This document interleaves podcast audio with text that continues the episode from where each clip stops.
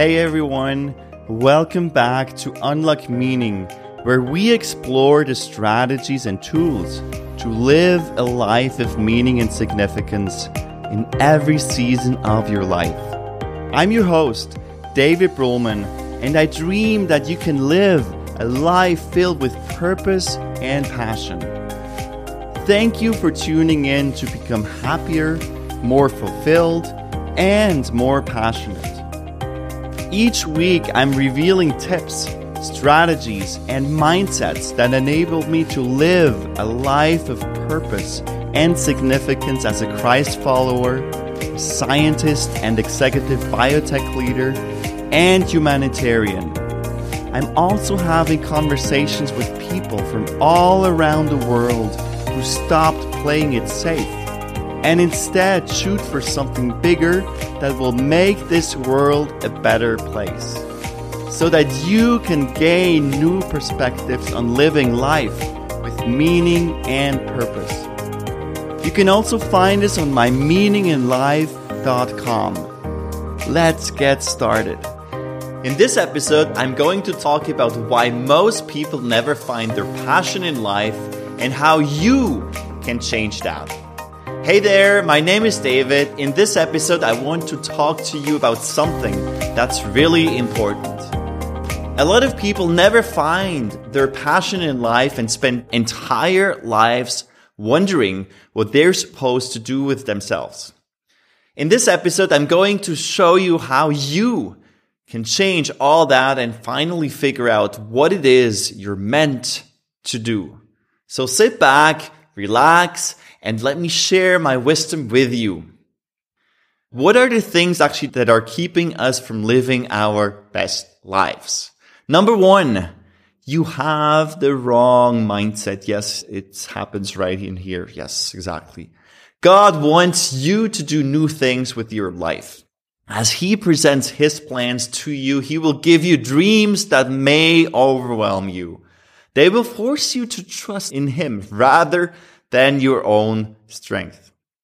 If you are not ready to launch yourself with a leap of faith and you'll stay on the launch pad, not achieving your moonshot. To live the life God wants to give you and the one you are longing for, you need to adopt the right mindset. To quote Steve Magness, an expert on health and human performance, mindset matters. The lens through which we analyze the world influences everything. When the disciple Peter received a new vision from God, he felt overwhelmed, but he was ready to embrace the change. Because one day God told him to eat pigs and bugs. How could he do that as a Jew? Impossible. He could have said, no way, I'm not gonna do this crazy thing. But he did not hold on to his usual customs. You too must be willing to let go of your routine and get ready for the new things God has planned for you. It all comes down to adopting a growth mindset. In the words of the world renowned Stanford University psychologist Carol S. Dweck, people with a fixed mindset, those who believe that the abilities are fixed, are less likely to flourish than those with a growth mindset. Simon Sinek, the British American author and inspirational speaker, believes in the importance of adopting a winning mindset too. He writes, leading with an infinite mindset in an infinite game really does move us in a better direction. Groups that adopt an infinite mindset enjoy vastly higher levels of trust, cooperation, and innovation and all the subsequent benefits. Because of maintaining an open mind, Peter flourished. When the conservatives of the church criticized him for eating with the Cornelius, so a pagan, a Roman soldier, or actually an army commander, he said, if God gave the same gift to them as he gave to us when we believed in the Lord Jesus Christ, who was I that I could stand in God's way? said Peter. Peter's growth mindset enabled him to see what the other people couldn't and allowed him to help them understand God's plan. Alinka Rutkowska, the CEO of Leaders Press, publisher of best-selling books about business, concludes, the greatest weapon in any entrepreneurial arsenal is not money, it's mindset. What keeps us from living the best life? Obstacle number two. You believe as a Christian, here it is, you should not seek success. For the first 10 years or so after graduating from university, I believe I should not focus on my personal and actually mainly professional success. I thought God would not like it if I earned too much money. I adhered to the motto, I don't live to work, I work to live. Misinterpreting to justify not being as successful as I could. But then gradually I came to understand what success as a Christian really meant. If you think as a Christian we shouldn't pursue earthly riches and recognition, you are right. Jesus said, do not lay up for yourselves treasures on earth, where moth and rust destroy and where thieves break in and steal, but lay up for yourselves treasures in heaven where neither moth nor rust destroys, and where thieves do not break in and steal. For where your treasure is, there your heart will also be. There is nothing wrong with being humble. After all, Jesus became the ultimate example of humility when he took the form of the servant. What we must carefully distinguish is the difference between humility, which Merriam Webster defines as the freedom from pride or arrogance, and false modesty, which is merely pretending not to want wealth or recognition. But there is nothing wrong with success either. In fact, the Bible mentions success many times. For instance, in the book of Joshua, it says, This book of the law shall not depart from your mouth but you shall meditate on it day and night so that you may be careful to do according to all that is written in it. For when you will make your way prosperous and then you will have, what do you have? Good success. The book of Proverbs says, in everything you do, put God first, and he will direct you and crown your efforts with success. So God does want us to be successful. Therefore, the question we must ask ourselves is how does God define success? After reading the Gospels and the book of Acts, I get the feeling that God wants his mission here on earth to take off. He painstakingly prepared the disciples and then sent them the helper, the Holy Spirit, to provide them with optimal conditions to excel. There is no hint of him playing it safe or avoiding success. In the same way, God wants your life to have the biggest impact possible. As Paul said, brothers, I do not consider that I have made it my own, but one thing I do, forgetting what lies behind and straining forward to what lies ahead. I press onward toward the goal for the prize of the ultimate and upward call of God in Christ Jesus. Paul dedicated his life to winning the prize of truly answering God's call. I have competed in many long distances races in, in, throughout my life, and I can tell that you must seek success to do well. Otherwise, there's not much chance to win.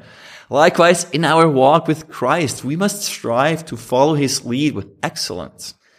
That's why I encourage you to adopt a godly view of success.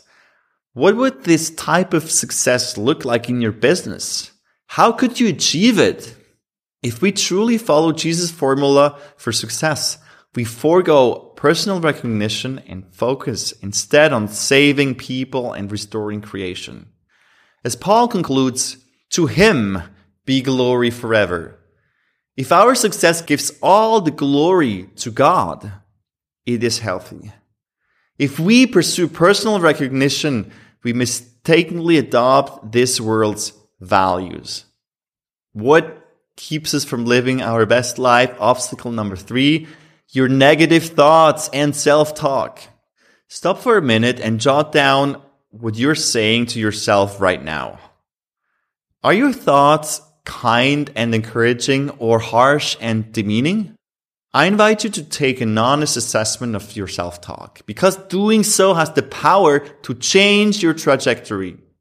Mahatma Gandhi once said, your beliefs become your thoughts. Your thoughts become your words. Your words become your actions. Your actions become your habits. Your habits become your values. And your values become your destiny. If you continually tell yourself, I don't have what it takes, you can almost be certain that you will not succeed. If you believe you don't deserve a great life, you will probably sabotage any attempts to make to improve your situation. It's a self-fulfilling prophecy. You must improve your inner narrative to experience positive outcome. But how do you do this? As the psychologist and author Benjamin Hardy suggests, first you want to change your environment to change your mindset. Begin visualizing and imagining your desired future. Affirm powerfully to yourself that you are going to achieve that future. This means you sometimes have to fake it before you feel it. When God promoted Joshua to lead the Hebrews, the once bold man panicked and told himself that he wasn't qualified to take on such a big responsibility. God not only encouraged Joshua, but he also told him how to overcome his negative thoughts. He said, This book of the law shall not depart from your mouth, but you shall meditate on it day and night, so that you may be careful to do according to all that is written in it. So Joshua meditated on God's word day and day out. And his thoughts became more positive. And as a consequence, he became confident and bold. He lived a spectacular life, beating 31 kings for the glory of God. And Joshua's daily practice of meditation altered his inner dialogue and eventually his trajectory. Instead of listening to his doubts and giving in what he was afraid, he vanquished his negative thoughts with God's help. Here's obstacle number four. You feel unqualified. The prospect of serving God may seem quite frightening to you. And yeah, it might be frightening. Yes. You may feel like you don't have what it takes to do his bidding. And actually, often we don't actually have what it takes. And that's on purpose. Many other people have felt they lack the skills for what God called them to do. Moses was afraid he wasn't a good enough speaker. He said, I'm not eloquent. I am slow of speech and tongue. Gideon felt too weak. He said, please God, how can I save Israel? Behold, my clan is the weakest in Manasseh and I am the least in my father's house. Jeremiah feared he was too young. He said, Behold, I do not know how to speak, for I am only a youth. And the centurion who met Jesus felt unworthy. He said, Lord, do not trouble yourself, for I am not worthy to have you come under my roof. What does it take to overcome this feeling of being unqualified to follow God's plan for your life? Donald Miller the author and the CEO of StoryBrand, so a marketing company, suggests it's a matter of developing the right mindset. He said, people with a growth mindset believed their brains were adaptable and could get smarter. They were more willing to embrace challenges and did not see failure as a condemnation of their identity. I have found that successful people are learners who constantly seek opportunities to be in rooms where they are not the smartest. And that's scary. But that's how they learn. They walk into a meeting and say, Hey, I know nothing about this. Can you help me understand? Isn't that a wonderful mindset to have? And don't forget that God is accustomed to working with imperfect people. God doesn't call the qualified. He qualifies the called. So when he invites you to follow him, he will provide you with whatever skills you need to accomplish his mission. In the words of Carl Dweck, she said, your qualities are something you can develop. Everything can grow and develop. Your current level is just a starting point. You will learn what you need to know to get the job done. And as she continued, people have a lifelong capacity to learn and develop. Use it. Decide to become a lifelong learner. Here's obstacle number five, keeping us from living our best life. You have the wrong attitude. As part of Jesus' Sermon on the Mount, he taught the crowd the golden rule. He said, in everything, do to others what you would have them to do to you. This was a revolutionary idea at that time that challenged people's attitudes by suggesting they stop focusing on themselves and instead concentrate on helping each other more. As an example of the golden rule, Jesus mentioned the Roman law that required people to help soldiers carry their equipment for a distance up to a mile. When the crowd booed this seemingly unfair mandate, Jesus shocked them by saying, and if anyone forces you to go one mile, go with him two miles. Jesus was asking the people in the crowd to think of the soldiers as tired men who needed help rather than as oppressors of their freedom. He was challenging them to change their attitudes. Jesus made an important point that day. He said following him means changing your attitude because serving God is not about yourself. It's about helping others. That is a difficult concept to grasp, especially in today's individualistic society, where so much of the focus is on me, I, mine, myself, I, me, mine, myself. And you know, as a volunteer working in Cambodia, I had the opportunity to meet many foreigners coming into the country to serve in churches and NGOs. And some of them arrived with a willingness to soak in everything new, realizing that in different countries, people do things in different ways. However, other foreigners struggled to embracing the Cambodian culture. And worse, they expected the local people to change and comply with their standards. They were not willing to revise their attitudes and learn new ideas. They did not embrace the golden rule. Jesus built a kingdom where the first are last and the last are first. He invited his followers to serve him and make his name great. Whoever humbles himself, he said, is the greatest in the kingdom of heaven.